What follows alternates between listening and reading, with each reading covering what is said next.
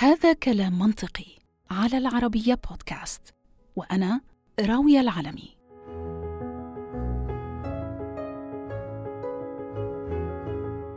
من بداية القرن التاسع عشر وحتى يومنا هذا بإمكاننا القول أنه في أغلب الدول المتقدمة طبياً فإن متوسط عمر الإنسان ازداد تقريباً ثلاثة شهور كل سنة.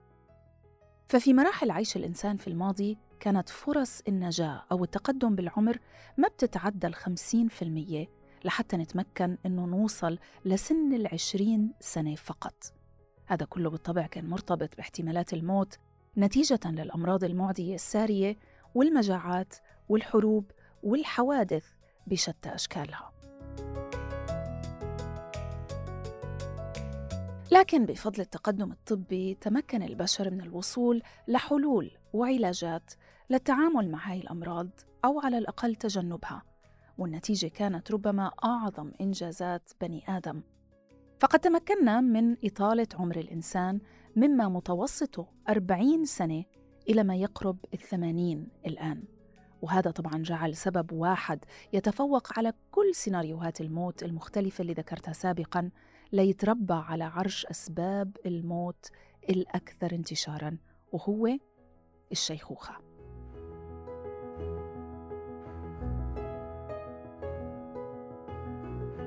الشيخوخة هذه هي سبب موت ثلثي عرقنا البشري.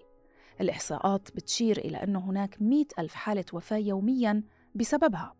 طبعاً هذا ما بيعني أنه هذا العدد من الناس بتموت في سريرها أثناء نومها لكنه أيضاً بيتضمن الموت جراء أمراض مرتبطة بالشيخوخة مثل أمراض القلب والسرطانات. اللهم عافنا. وكمان الخرف وكتير من الأمراض الأخرى. إحنا نعلم بدون شك أنه التدخين وقلة ممارسة الرياضة والتغذية السيئة بتزيد من احتمالات الإصابة بالأمراض. لكن اللافت أنه هاي الأسباب تعد صغيرة جدا تخيلوا مقارنة بالشيخوخة. خلوني أعطيكم مثال. ارتفاع ضغط الدم مثلا يضاعف احتمالات الإصابة بسكتة قلبية لو كنا مثلا في الأربعين من عمرنا. لكن لو كنا في الثمانين فارتفاع ضغط الدم بيرفع احتمالات الإصابة بعشر أضعاف. المضحك المحزن هون طبعا هو أنه كما هو متوقع فإنه الأثرياء هم الأكثر اهتماما بإطالة العمر. ويبدو لي أنه الفقراء ما بيمانعوا مغادرة هاي الدنيا. فمن أشهر من يستثمروا وبشراسة في هاي العلوم وتكنولوجياتها وناس كجيف بيزوس مثلا مؤسس أمازون وكمان بيتر ثيل مؤسس PayPal وهناك كبرى شركات التكنولوجيا مثلا جوجل اللي استثمرت في البحوث الطبية مئات الملايين عن طريق أحد مؤسسيها لاري أليسون. ولهون فهي كلها أمور متوقعة يعني بقصد الاستثمار. لكن أنه يقوم أحد مجانين Silicon Valley باختيار نفسه كفأر تجارب فهي بصراحة ما كانت متوقعة أبداً.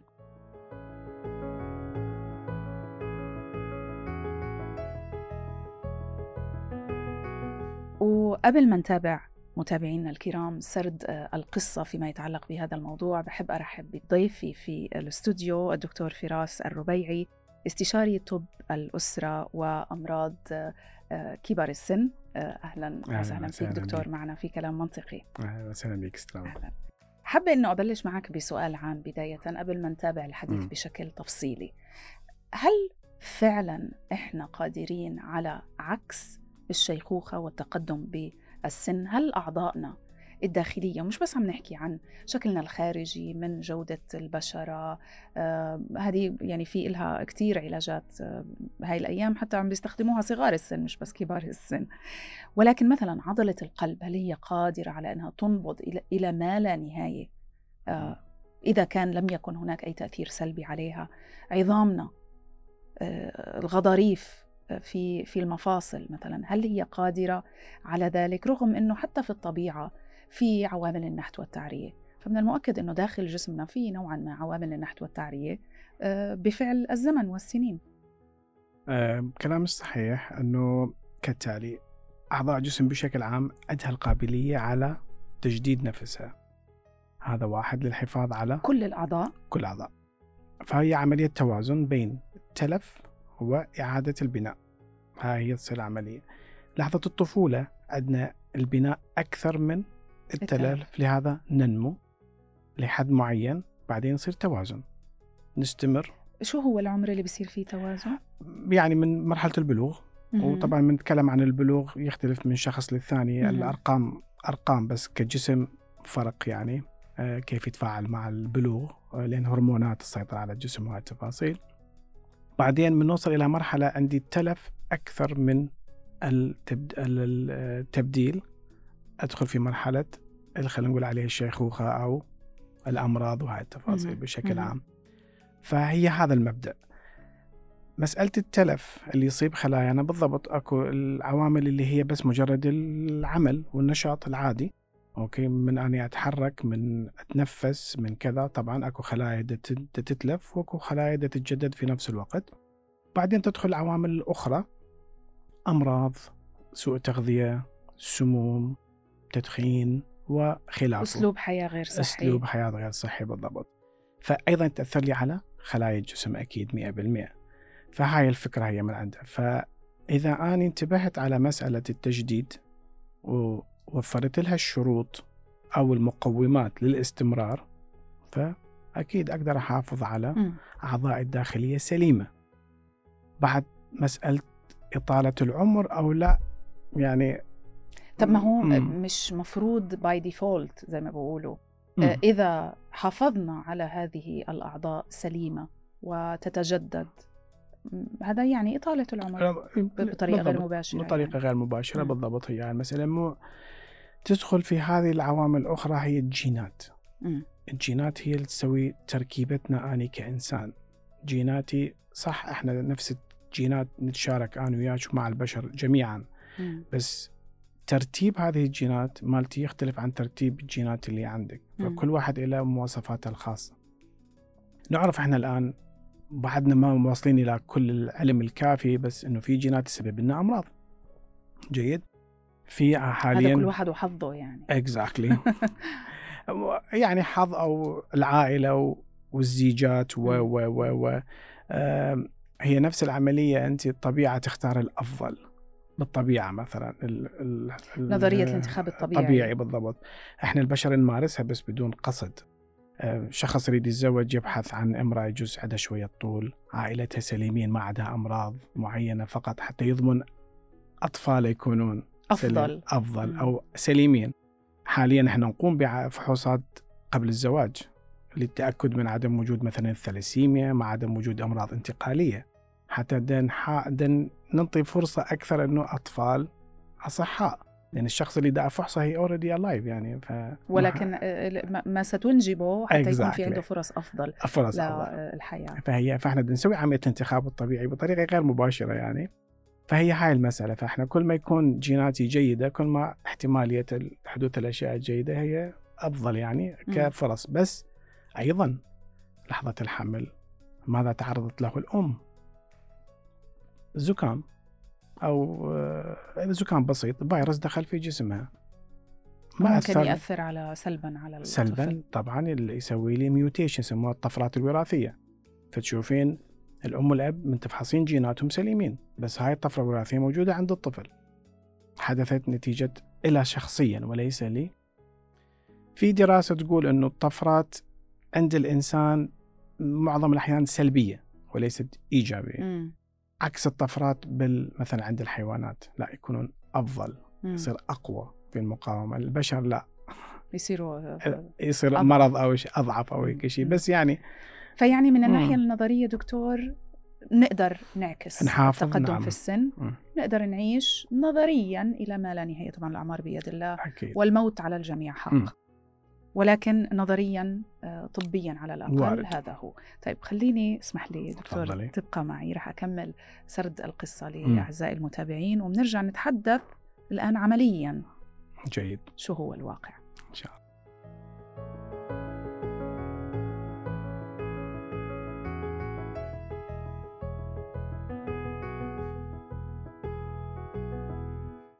الحديث هون عما أسماه الإعلام بأكثر شخص يفحص في التاريخ البشري واللي هو براين جونسون يمكن كثير منكم آه، شفتوا أخبار عنه في الفترة الأخيرة والأيام الأخيرة على ال social media وعلى الأخبار كمان.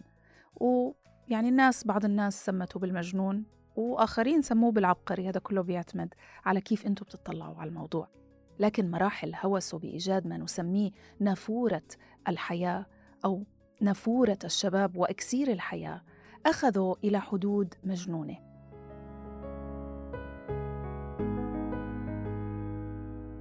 مش رح أطول عليكم بالتفاصيل لكن رح أعطيكم لمحة بسيطة عن روتينه اليومي. براين بنام ما بين 8 ل 9 ساعات يومياً وتمارينه الرياضية يومية بدون أيام راحة نهائياً وكل يوم بمارس الرياضة لمدة 67 دقيقة بالتحديد. هو بتناول ما متوسطه 100 حبة دواء أو مكمل غذائي يومياً لمختلف أعضاء جسمه وبيخضع لعلاجات بالليزر لبشرته أسبوعياً. وهو طبعاً ما بياكل مثلنا أبداً. طعامه عبارة عن مكونات عضوية اختيرت بعناية لحتى تلائم تكوينه الجسماني تحديداً. وبيقوم بضربها في الخلاط وبياكلها بالرغم من أنه طعمها غريب جداً لدرجة أنه أحد الصحفيين اللي أجرى معه مقابلة مؤخرا بيقول أنه قدم له كوب من نفس هذا الطعام وأنه اضطر مسكين الصحفي اضطر أنه يستلقي على الأرض ليمنع شعوره بالغثيان جراء غرابة طعم هاي الخلطة.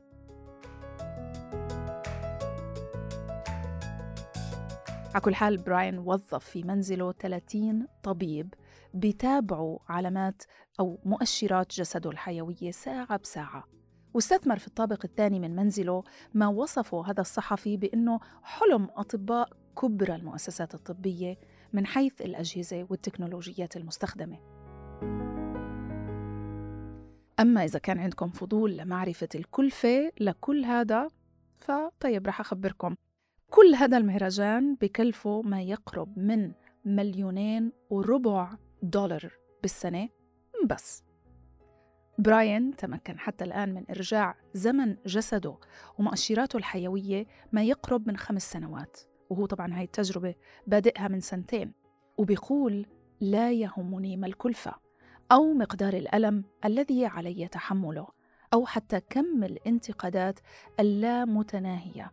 فأنا اليوم كل ما كنت أتمنى أن أكونه.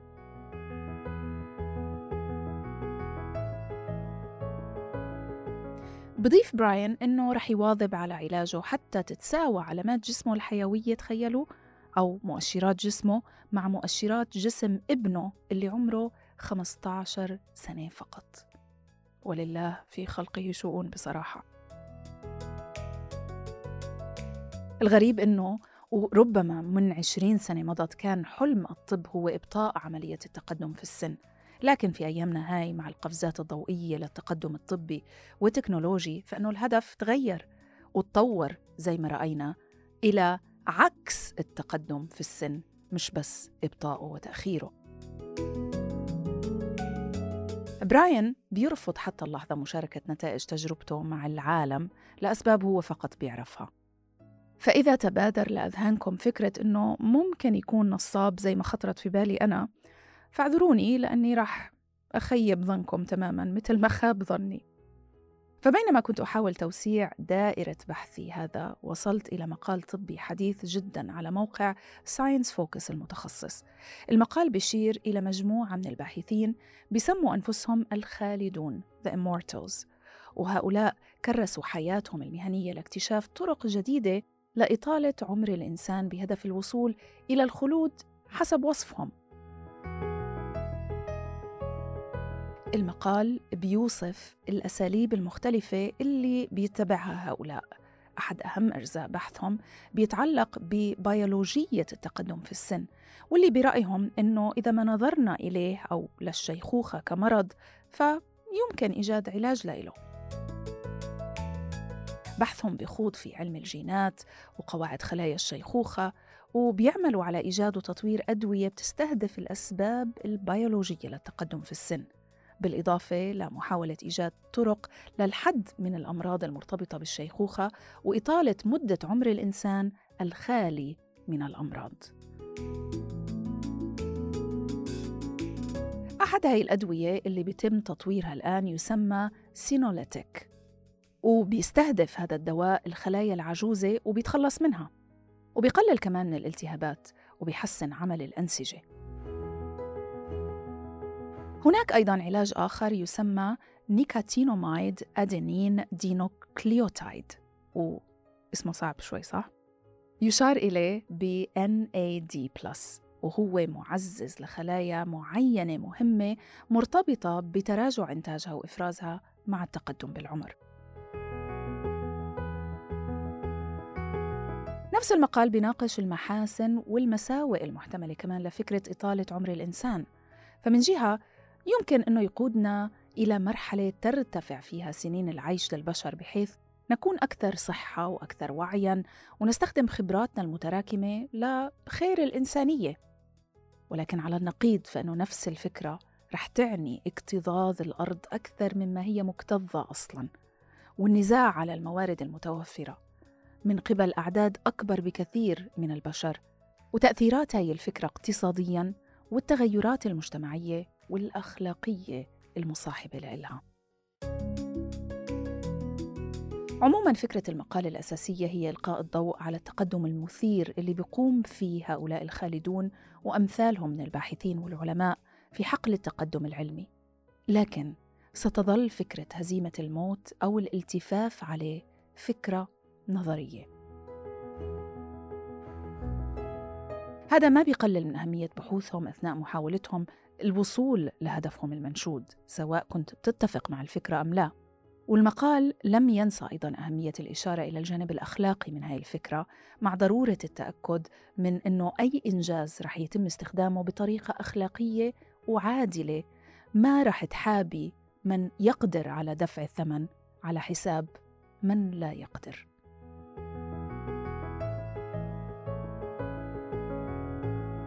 طيب نرجع لموضوعنا دكتور إذا آه حكينا نظريا إنه هذا الكلام ممتاز وارد. وفعلا يعني هذا ما ينصح به الأطباء إنه عيش حياة أسلوب حياة صحي آه، كل أكل صحي ابتعد عن التدخين ابتعد عن كل ما هو آه، سيء لجسدك م. وستطيل عمرك ستعيش أكثر م.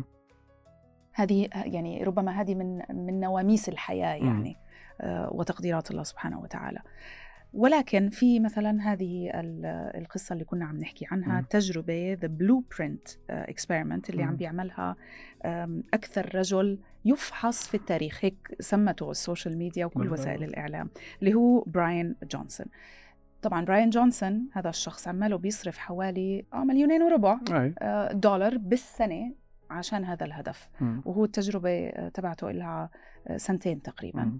آه، ولكن يعني الأشياء اللي عماله بيضطر إنه يعملها لحتى يكون ملتزم بهذا الروتين الصحي لحتى يقدر يعكس تقدم السن عمره. وهو قدر الحقيقة آه، بخمس سنوات هو عمره 45 ولكن كل مؤشرات جسده وعمر أعضائه الداخلية تشير أنه هو في الأربعين.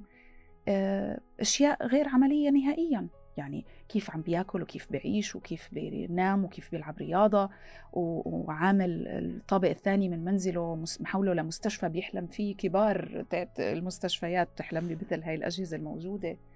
آه، الليزر اللي بيضطر يتعرض له علشان صحة بشرته وتجديد الخلايا اللي فيها هذا إشي مستحيل إحنا نقدر نعمله.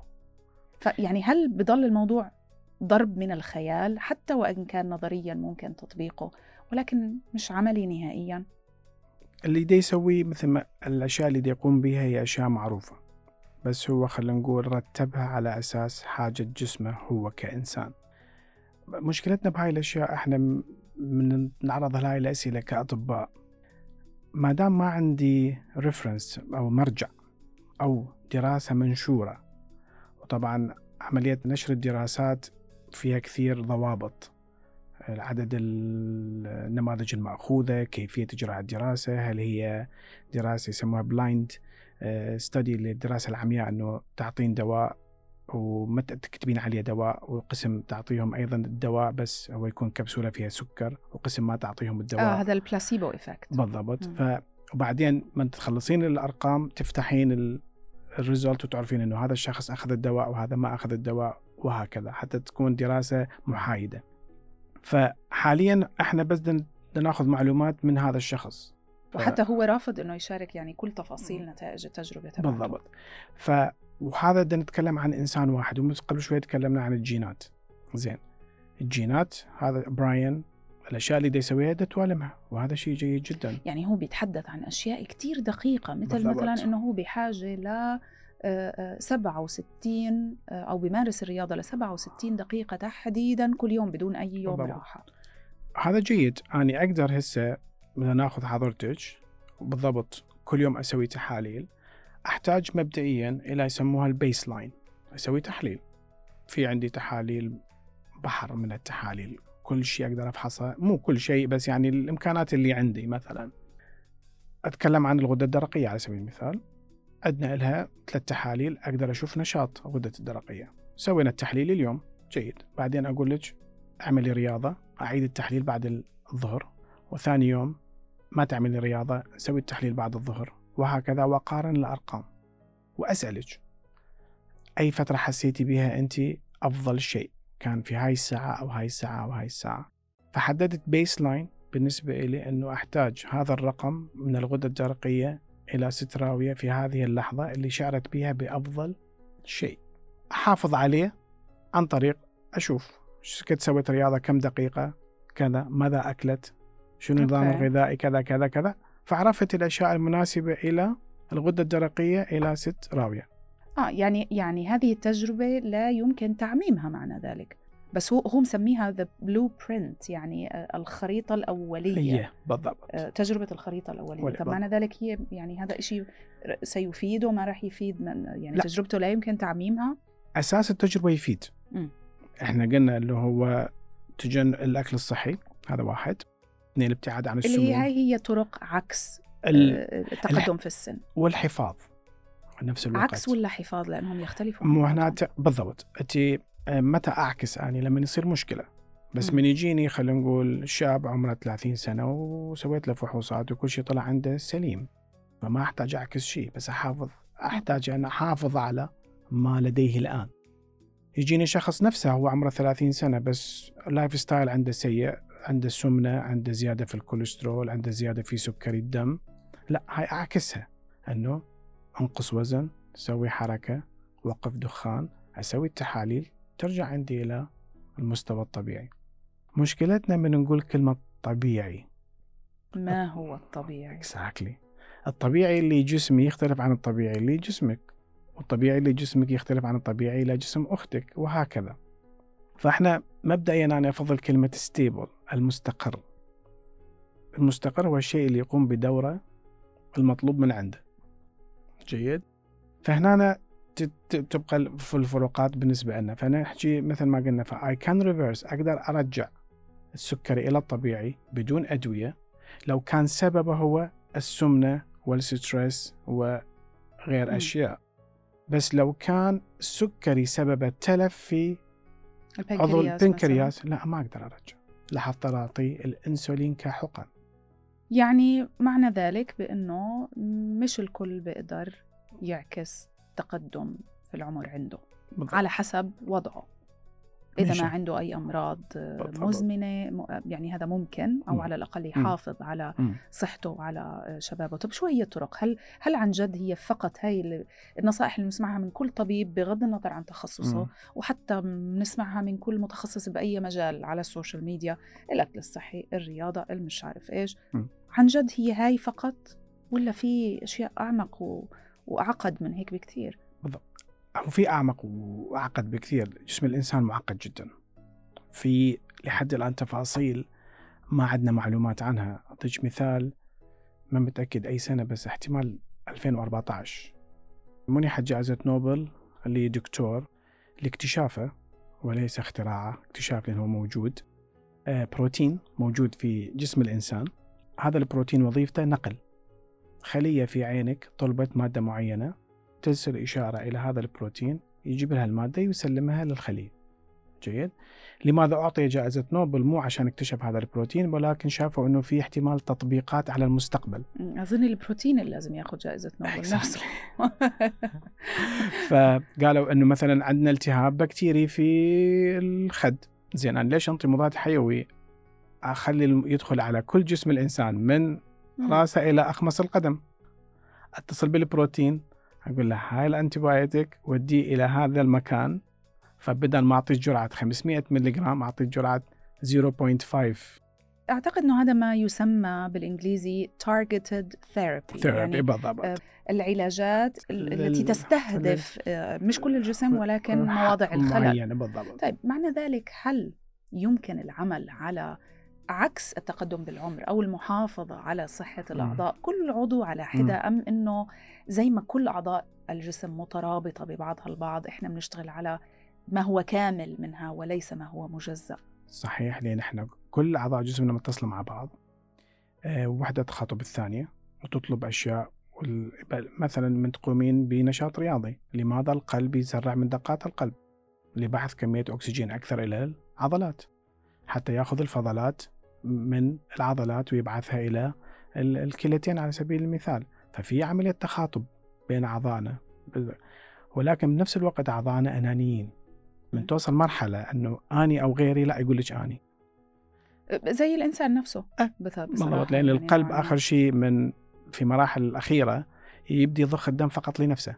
Because I want to keep me alive فما يهمني بعد أي أعضاء أخرى. اذا إذا اذا الدم عم يوصل لاصابع الرجلين أو ما له أهمية. الايدين أو لأي مكان آخر. لازم أحافظ على نفسي يعني. م. هنا تجي مسألة العكس. مثلا إذا تكلمنا عن شخص خلينا نقول اجى للطبيب وطلب فحص الكوليسترول. لا بأس. سويت له فحص وبيسأل الأرقام اللي عندنا طلع أنه أرقامه عالية. كيف أتصرف مع هذا الشخص؟ أسأله تاريخ عائلتك عندك مشاكل بالقلب الشرايين كذا كذا ما هي الأمور اللي تسويها؟ أنت واحد اثنين ثلاثة. اكتشفنا أنه هذا الإنسان سليم ما يمارس أي شيء خطأ يقدر يأثر لي على مستوى الكوليسترول. بس هذا أيضا أني أن أنتبه أنه هل في احتمالية بدأت عنده تصلب شرايين القلب؟ نعم وارد. جيد. أبعث على طبيب القلب أسوي له stress test فحص إجهاد القلب. احتمال يطلع عندي طبيعي إذا كانت نسبة تصلب الشرايين قليلة. الفحص الآخر أنطي مادة ملونة وأخذ له صور. أقدر أشوف إذا كان في تضيق في الشريان. جيد اكتشفت في تضيق مثلا 40% أو 30% جيد. بدأت عملية تلف في خلايا شرايين القلب. جيد. الآن كيف أعالج هذا؟ أحاول أخفض له مستوى الكوليسترول عن طريق أدوية عن طريق lifestyle أني يعني أي إجراء معين. جيد. أطلب منه أن يبدي يمارس رياضة. حتى يزيد من نشاط البدني عنده بنفس الوقت حيزيد يزيد لي من نشاط القلب جيد. ماذا يحدث بعد ذلك؟ هنا ما عندي دراسات محددة. أقدر أقول له نقول إنه أقدر أوقف عملية تصلب الشرايين بهاي الإجراءات بس إنه أعكسها وأرجع الشريان إلى وضعه الطبيعي ما عندي هاي طيب معنى ذلك عكس الشيخوخة لما نحكي أو عكس التقدم في العمر المفهوم كله ينطبق عندما تكون أنت إنسان تتمتع بصحة جيدة ما عندك مشاكل معينة. فبالتالي سيعمل كل العلاجات أو الطرق لعكس الشيخوخة ستعمل على جسدك كاملا متكاملا.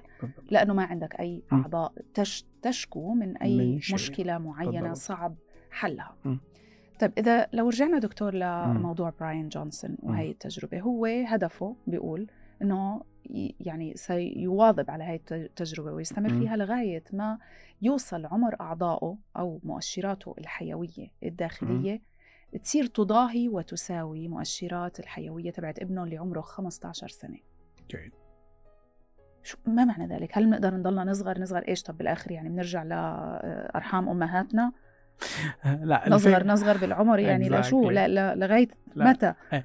هاي الجواب على سؤالك حيكون مثل ما تطرقت إلى بمساله النمو الطفل إلى أن يوصل مرحلة البلوغ اللي هي خلينا نقول المرحلة stability قلت الاستقرار إيه الاستقرار والفترة الذهبية خلينا نقول في أعمارنا من أي أعمار هي قلت أنت من البلوغ لغاية ماذا؟ للحين ما تبدي التلف يصير عندنا أكثر من التبديل فنبدي ندخل في مرحلة هل عمر ال 36 أنا مرس قريت دراسة تتحدث عن إنه هذا هو العمر فيعني عندك 20 سنة ذهبية تقريبا من 16 ل 36 تقريبا. ولا ولا مش مش دقيق ما متأكد عليها فإحنا عندنا مرحلة البلوغ إحنا مرحله, نحكي على مرحلة البلوغ الذهني على سبيل المثال كدماغ نحكي بعمر الأربعين. على سبيل المثال الفكر عندنا يستقر؟ مم. حتى أنت من ال- الأسامي بالعربية مثلا يعني أني شاب إلى عمر 39 40 أصير رجل عرفت؟ وبعدين ببقى بصير كهل وعجوز وما طيب. فالعودة نصغر لغاية ما نصل ال- إلى الفترة اللي الفترة أعضائي. في حالة عمل تام وما فيها أي مشاكل هنا تبقى هي المسألة مثل ما قلنا إنه قابليات قلبك يختلف عن قابليات قلبي. مم. فاحنا what is the limit ما هو الحد؟ هل نعتبر مثلا إذا كان بإمكاني أن أصعد عشر طوابق نحط نحط فد limit إنه إذا أصعد عشر طوابق بدون ما أشعر بالتعب إنه هذا ال perfect performance for me هذا مم. الأفضل أداء قلبي آه. يقدر يعمله. زين. أقدر أدفع أكثر وأسوي 12 طابق؟ لاحظنا بالطب مثلا اللي elite sport الرياضات المحترفين في بعض الأحيان ضارة للجسم وليست نافعة. هذه الإكستريم اللي بتكون يعني بالضبط. آه، ركض الماراثون على سبيل المثال. مم. الإنسان ما مطلوب من عنده أن يركض 40 كيلومتر أو 42 كيلومتر. ما أعتقدش إنه إحنا صممنا لذلك يعني Exactly، إحنا مش بالضبط. احصنه يعني مش ف- خيول. في ناس اللي بعض النساء اللي يركضون هاي المسافات الطويلة تقطعهم الدورة الشهرية. مم. نتيجة زيادة هرمون الذكورة في جسمهم. نتيجة نتيجة الرياضة اللي تصير. فهذا يسوي لها مشاكل. ما خدم. صح عضلاتها قوية مفاصلها قوية ولكن عظامها صارت رقيقة. نتيجة معنى ذلك إنه كل شيء بيزيد عن حده فعلا ينقلب ضده. ضده. بالضبط. رح أرجع لهي المقولة مم. تحديدا. قبل هيك إذا إذا كان إنه إحنا فعلا نقدر نز... يعني نرجع، reverse آه، ايجينج نعكس آه، تقدم في السن ونرجع ل على الأقل عمر اللي آه، نضجنا فيه واكتمل آه،. نمونا فيه اللي. هو مرحلة المراهقة هل معنى ذلك بإنه إحنا عن جد فعلا بنقدر نزيد متوسط أعمار البشرية بهالقفزات الكبيرة لأنه آه، يعني وأنا أوردت هذا الكلام في نصي بأنه من تقريبا آه، مع بداية القرن الثامن عشر يعني 1700 وكذا آه، كان متوسط الأعمار 40 سنة. ال life expectancy إحنا قدرنا نرفعها لحوالي 80 سنة الآن بها بقديش بحوالي 300 سنة. صح. بخلال فترة 300 سنة. هل إحنا مع هذا التقدم الطبي والتكنولوجي الكبير خلال كمان 20 أو 30 سنة بنقدر نرفع متوسط الأعمار لنصير العادي إنه إحنا نموت على المية ولا 120 هل هذا ممكن؟ بناء على المعلومات اللي متوفرة عندنا المفروض ممكن نفس هذا نظرياً. المبدا لا, مو نظريا عمليا موجودة أوكي. من آه، احكي لك على دولة السويد اللي أنا كنت عايش فيها وعشت فيها واشتغلت لمدة 14 سنة فمن ترجعين إلى الإحصاءات اللي عندهم متوسط أعمارهم زاد خلال آخر 100 سنة. متوسط الأعمار بحدود ال 85 84 جيد. مم. أحكي لك على العراق. لا من تركت العراق بال 2001 كان معدل الأعمار 61 للرجال 63 آه، للنساء. بعد حدوث المشاكل بالعراق انخفض معدل الأعمار إلى 59 نفس التجارب صارت مع ال... اليابانيين اللي عايشين في أمريكا. جيناتهم يابانية. ولكن من تغيرت البيئة اللي حواليهم قاموا يصيبون بأمراض ما يصابون فيها في اليابان ولكن أصيبوا بالأمراض اللي يصاب بها الأمريكان. لا عشان ال lifestyle. بالضبط. والبرجرز والبيتزا من الأشياء بالضبط. stress maybe I don't know وال stress. فكثير متغيرات بس إنه إطالة عمر الإنسان نعم واردة صارت ومثبوتة علميا بناء كان محورها هو تحسين النظام الصحي. من ضمنها أيضا على سبيل المثال اللقاحات. إحنا كنا نقيس تطور المجتمعات بالوفيات الأطفال أقل من خمس سنوات. من ضمن الأشياء اللي كانت تموت الأطفال هو فقط الإسهال. مم. جفاف والطفل يموت. صح أو الحصبة أو الجدري بالضبط. الإسهال تعال جيب محلول ارواع فموي. هذا الطفل عاش. لقاحات الحصبة لقاحات الشلل للأطفال و و و. طبعا قلت لي وفيات. قام الإنسان يعيش فترة أطول مم. وهكذا فكل هاي الإجراءات الصحية اللي نقوم ممكن بها فعلاً ممكن فعلا يجي يوم yes. إحنا أو أطفالنا مثل آه. أولادنا يعني ال- العادي والمتوسط العمر yes. مي- 100 سنة على طار المجتمعات من وصلت للسويد كان عمري 31 فبالعراق من عمري 31 يعني وصلت نص ال... أنت يعني في منتصف يعني. العمر. فلازم كل شيء كامل. إنه يعني عندك متزوجه واولاد وسيارة وبيت وهالتفاصيل يعني كأفكار. فقلت أنا شلون حلحق بالسويد؟ لازم ادرس أدرس اللغة وأكمل وكذا. بعدين بوعت على السويديين معدل الأعمار 85 لا أنا بعدني صغير. ما على حسب من وين جاي. بالضبط طيب دكتور لو رجعنا للكلمه اللي قلتها قبل. شوي يعني كل شيء بيزيد عن حده ينقلب ضده أمم. هل تنطبق هاي المقولة بالفعل على مسألة عكس التقدم بالسن يعني هل ممكن نوصل مرحلة نصير نصاب بأمراض ما كناش نعرف عنها نهائيا أو آه، خلل لم نشهده ولم آه، نعهده أبدا في وظائف الجسم نتيجة لأنه عمرنا صار يزيد لهذا للمية مثلا. زي ما صار ب مثلا وين كان ال Alzheimer's ما حدش كان يوثق إنه في مم. Alzheimer's أو. في باركنسونز أو في cancer prostate cancer اللي هو عادة بتزيد نسبته بشكل مهول عند الرجال بعد سن معين. ما كانوش يوصلوا الرجال هاي السن كانوا يموتوا قبل. فما يعني هل ممكن إنه فعلا تظهر لنا أمراض هذه بتصير بعد سن المية بعد سن الميتين فينقلب ضده؟ وارد جدا. أقدر انطيك مثال إني من تخرجت من كلية الطب ال 95 من درسنا على الخلل الجيني اللي يصيب أحد الجينات والمصابين بال Down syndrome. جيد؟ كان معدل أعمارهم كاتبين بالكتب إنه 21 سنة. المصابين بهاي الحالة. اللي ال Down syndrome المتلازمه الداون. إيه بالضبط. آه ف بالسويد لا وصل أعمارهم إلى ستينات. جيد. شو كانت أسباب الوفيات بالنسبة لهم؟ من ضمنها كان القلب يصيبهم فشل في القلب وكانت الالتهابات الرئوية الحادة كانت إنه ما يقدرون يقاوموها فيموتون. النظام الصحي بالسويد جيد جدا فحلوا هاي المشاكل وصلت أعمارهم إلى 62 ضافوا حاليا على تشخيص آه، الخرف أو الزهايمر يسموه خاص ب اللي عندهم Down syndrome. آه صار مرتبط مرتبط ببعض لهم خاص يعني مم. من تشخيصاتهم إنه الخرف اللي يصيب فقط هاي المجموعة من الأشخاص نتيجة تقدمهم. بالعمر. بعدين ضفنا إحنا مثلا Parkinson dementia اللي هو الخرف اللي يصاحب الباركنسون باركنسون واكو الباركنسون اللي عفوا الخرف اللي هو اللي اسمه الالزهايمر واكو الخرف اللي سببه تصلب الشرايين والجلطات الدماغية واكو اللي يكون mix بين الاثنين بين الالزهايمر وبين الشرايين ف... فأكيد إحنا من نطيل شيء فدا يبقى يشتغل فترة أطول فتظهر عندنا أشياء ما كانت ملحوظة عنا فذس يعني فقط المستقبل حيبلغنا بهاي الأشياء مم.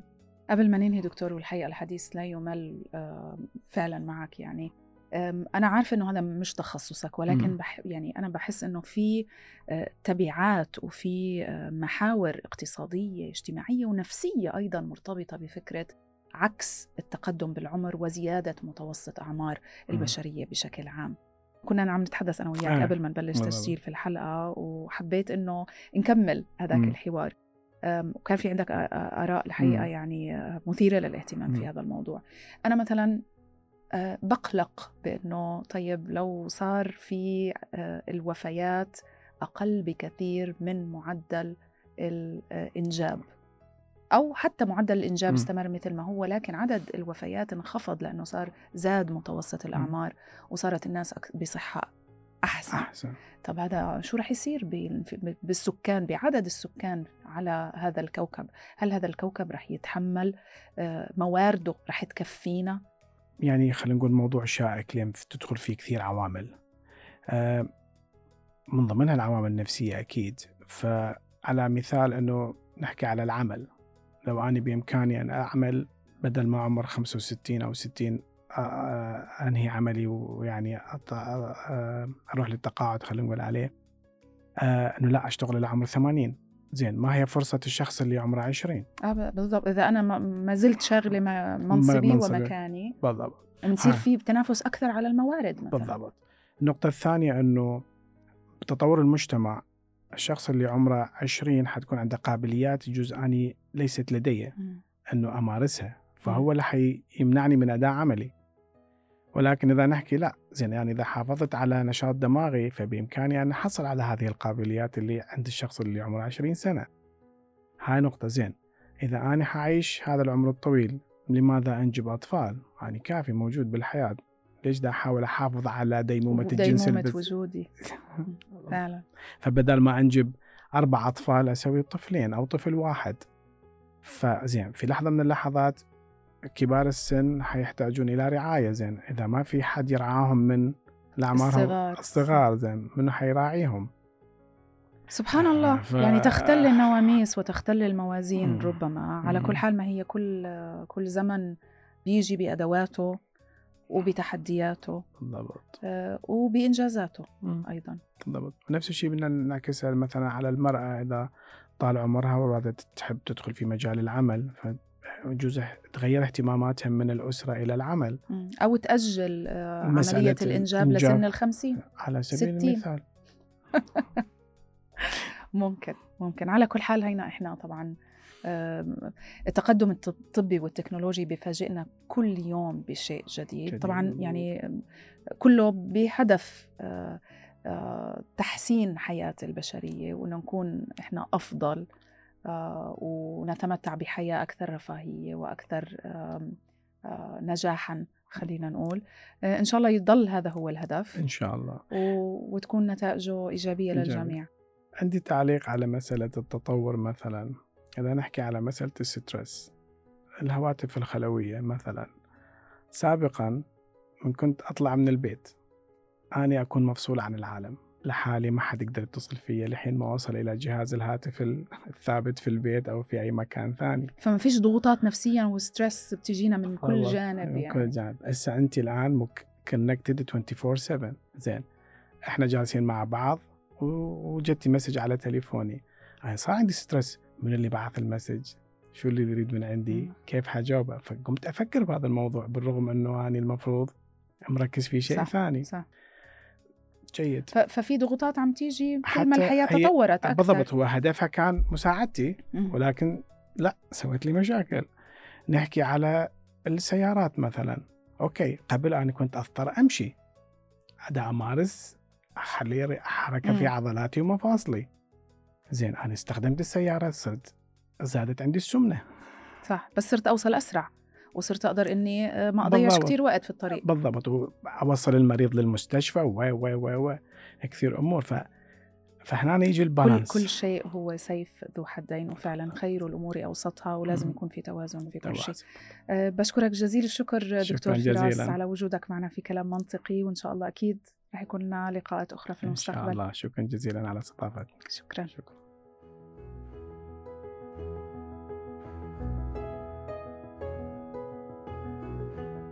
في ختام حلقتنا. برأيي أنه فكرة الانتصار على الموت كما يسميها الغرب هي فكرة فلسفية ومطلب علمي منذ قرون خلت. ففكرة الخلود كانت ورح تضل حلم بداعب العلماء وخيال الكتاب. وبالرغم من أنه التقدم الطبي والتكنولوجي سمح لنا بمضاعفة متوسط أعمارنا وتحسين حالتنا الصحية رح يظل الخلود هدف يمكن لا يمكن تحقيقه. حتى وإن كان الموت علميا هو مجرد عملية بيولوجية بتتحقق بسبب التقدم في العمر والأمراض المصاحبة له. وحتى لو ظل الباحثون يحاولون فهم سببه وآلية حصوله وإن طوروا العلاجات والعقاقير لإبطائه أو حتى محاولة عكسه فرح يظل هذا الطريق طويل للغاية. وأشك إنه أي بشري ممكن يوصل يوما ما لخط نهايته. أخيرا من وجهة نظر فلسفية فإنه فكرة هزيمة الموت بتطرح من دون شك مئات الأسئلة الوجودية مثل معنى أو مغزى الحياة نفسها. ففريق من الناس يؤمن بأنه الموت هو جزء لا يتجزأ من الحياة وهو ما يعطي الحياة نفسها معنى وهدف. وفريق آخر بينظر له كمشكلة بانتظار حل وإنه الخلود سيعود بفوائد كثيرة لعرقنا البشري. شخصيا أنا بتساءل. هل يريد أحد منا حقا إنه يعيش مية أو مية وخمسين سنة؟ ما بعرف. يمكن كل شخص فينا لازم يحاول يسأل هذا السؤال ويجاوب عليه. هذا كلام منطقي على العربية بودكاست وأنا راوية العلمي. أشكركم ودمتم دائما بأمان بإذن الله.